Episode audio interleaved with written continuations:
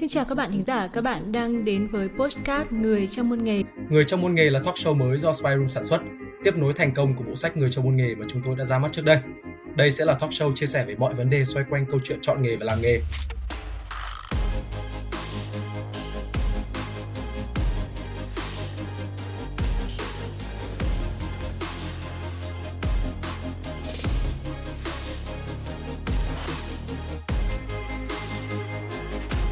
Xin chào các bạn và chào mừng các bạn đã quay trở lại với Spy Room. Hôm nay sẽ là một bài viết của anh Định Vũ. Bài viết có mang tên Venture Builder, có khác gì các hình thức đầu tư khác và khi nào thì bạn nên tìm tới họ. Và chúng ta hãy cùng bắt đầu nội dung của bài viết ngay thế nào.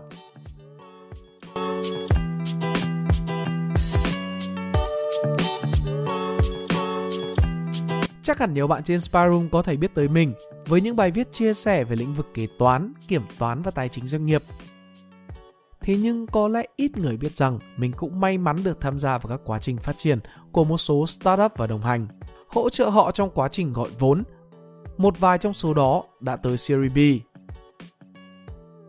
Vì vậy bài viết này mình muốn dành để chia sẻ một góc nhìn trong câu chuyện tìm kiếm đối tác đầu tư mà mình nghĩ có thể hữu ích cho các bạn đang hoặc là sẽ là startup founder.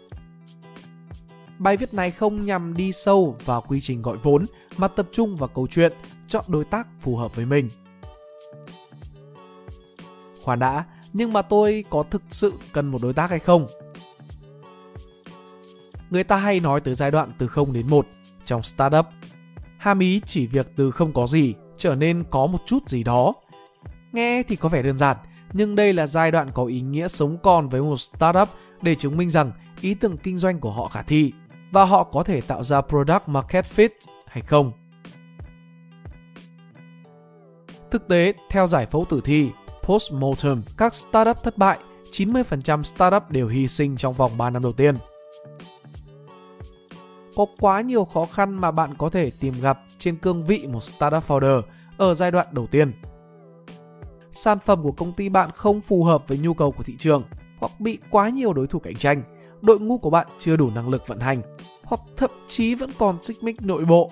Sản phẩm chưa kịp ra mắt thì đã hết tiền. Chưa hết, một người sáng lập startup còn phải đối mặt với những áp lực từ người thân, những răng xé nội tâm như tiếp tục làm startup hay là đi làm thuê.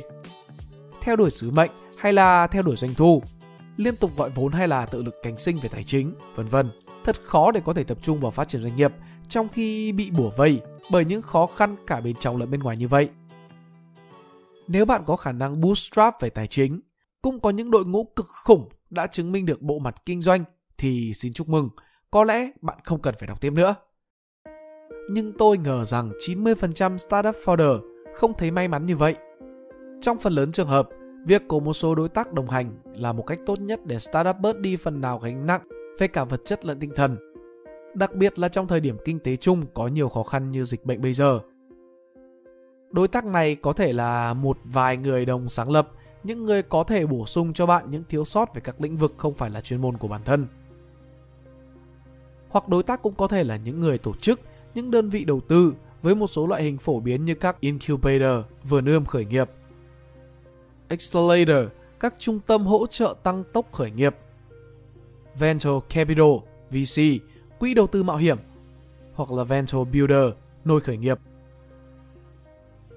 Cũng giống như việc chọn người mình yêu để tiến tới hôn nhân, lựa chọn đối tác đầu tư phù hợp ở giai đoạn đầu cũng cần phải được cân nhắc hết sức kỹ lưỡng. Từ kinh nghiệm đồng hành cùng với cả một số startup lớn nhỏ đi qua các vòng tìm kiếm đầu tư, trong đó có cả Spyroom, tôi cho rằng có một số câu hỏi bạn cần phải đặt ra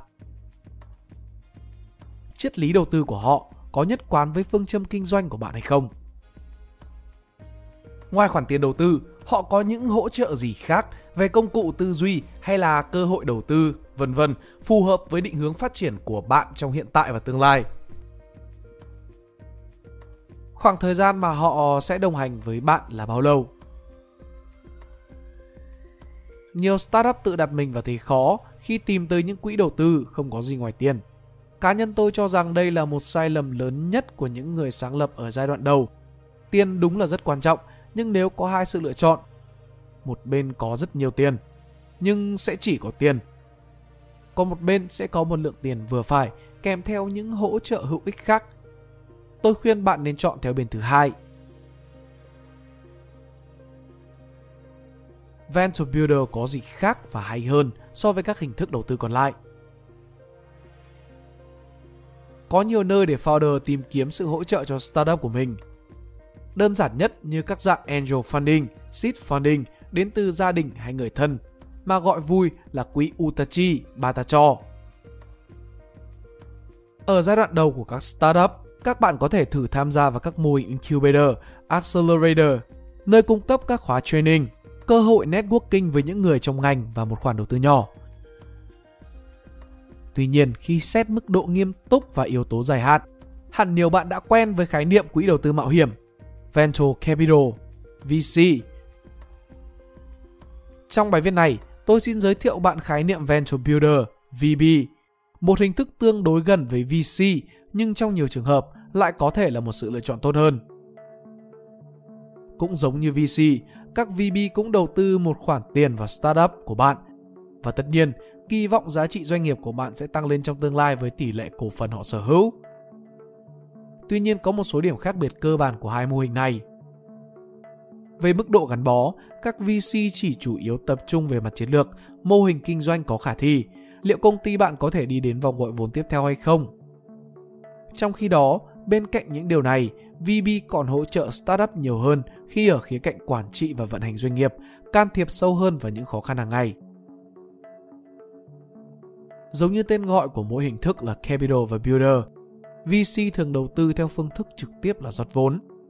Trong khi VB bên cạnh tiền thì có thể đầu tư gián tiếp thông qua các nguồn lực khác như đội ngũ phát triển sản phẩm, marketing in-house của VB, quy trình vận hành, chỗ ngồi, kết nối với những startup khác trong cùng hệ sinh thái để hỗ trợ lẫn nhau. VC thường đòi hỏi bạn có traction hay không, minh chứng hiệu quả hoạt động bằng số liệu như là doanh thu, người dùng. Trong khi các VB đôi khi không quan tâm quá nhiều tới mô hình kinh doanh đã được kiểm chứng hay chưa. Danh mục đầu tư của VC gần như không có giới hạn, trong khi VB lại chỉ lựa chọn các startup thực sự phù hợp với triết lý của mình. Vì thường đầu tư vào các thời điểm rất sớm, thậm chí là từ giai đoạn ý tưởng. Vậy, các VB thường có xu hướng rót vào một lượng tiền nhỏ hơn và lượng cổ phần mong đợi lớn hơn so với các VC. Do rủi ro và những hỗ trợ ngoài tiền mà họ đưa ra thường lớn hơn trong giai đoạn sớm của startup. Chiến lược của VB đem tới hai lợi thế. Thứ nhất là có sự phối hợp nhịp nhàng giữa các khoản vốn đầu tư bằng cách chia sẻ kỹ năng, kiến thức, thậm chí là cả nguồn nhân lực. Và thứ hai là giúp đào tạo phát triển tài năng của các founder để tạo ra các giá trị thực sự. Đây là hai lợi thế đặc biệt hữu ích với các mô hình có chu kỳ kinh doanh dài hạn hoặc là hướng tới việc xây dựng một tầm nhìn bền vững. Như quan điểm tôi đã nêu ở trên, nếu startup của bạn đang ở giai đoạn đầu, không chỉ thiếu tiền mà còn cần được hỗ trợ toàn diện hơn về mặt tư vấn chiến lược, các hoạt động vận hành networking, thì có thể VB sẽ là đối tác đầu tư phù hợp hơn so với VC. VB không chạy những chương trình khởi nghiệp cạnh tranh kết thúc bằng một demo day. Một VB giữ mối quan hệ dài hạn và can thiệp sâu vào những startup mà nó xây dựng, cho đến khi chúng bước sang một giai đoạn mới. Hiện tại đang là thời kỳ vàng cho các venture builder và startup đồng hành, với hơn 100 VB trên toàn thế giới năm 2018. Trong đó một nửa là mới được thành lập sau năm 2013. Một số VB nổi tiếng có thể kể đến như là Obvious Corp với thành viên là nhà đồng sáng lập Twitter và Medium. HVF Hot Vouchers Fund đầu tư vào Offirm.com và Glow.com. BetaWork có danh mục đầu tư bao gồm Instapaper và Blend và Rocket Internet của Đức đầu tư vào Paymail, Jumia, Foodpanda, Lazada, vân vân. Tại Việt Nam, khái niệm VB vẫn còn tương đối mới mẻ. Một trong số các VB có tâm nhất mới gia nhập thị trường Việt Nam mà tôi biết là Riabra. Bật mí, Riabra cũng là đơn vị từng đầu tư vào chính Spyroom ở vòng fan seeding, nơi các bạn đang đọc bài viết này. Priscilla Hahn, CIO của Riabra, từng trực tiếp sang văn phòng nhỏ xíu của Spyroom thời kỳ đầu để ăn cơm hộp và tư vấn chiến lược cho đội ngũ founder Spyroom.